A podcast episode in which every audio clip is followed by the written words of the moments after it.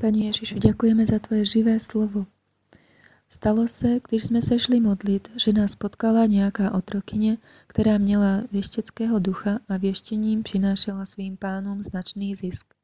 Ta chodila za Pavlem a za námi a křičela. Tito lidé jsou otroci Boha nejvyššího, kteří vám zvěstují cestu záchrany. A to dělala po mnoho dní. Pavla to rozhorčilo, obrátil se na toho ducha a řekl. Přikazuji ti ve jménu Ježíše Krista, abys od ní odešel. A v tu chvíli od ní odešel. Když její páni uviděli, že jim ušla naděje na zisk, chopili se Pavla a Silase a vlekli je na náměstí k představeným města. Předvedli je před velitele a řekli, tito lidé pobužují naše město. Jsou to židé a šíří zvyky, které my nesmíme přijímat ani zachovávat, protože jsme římané.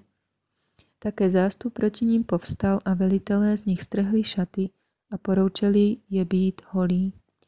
Když jim vysázeli mnoho ran, uvrhli je do vězení a žalážníkovi nařídili, aby je bezpečně hlídal. Když dostal takový příkaz, uvrhl je do vnitřního vězení a pro jistotu jim dal nohy do klády. Děkujeme Duchu Svatý.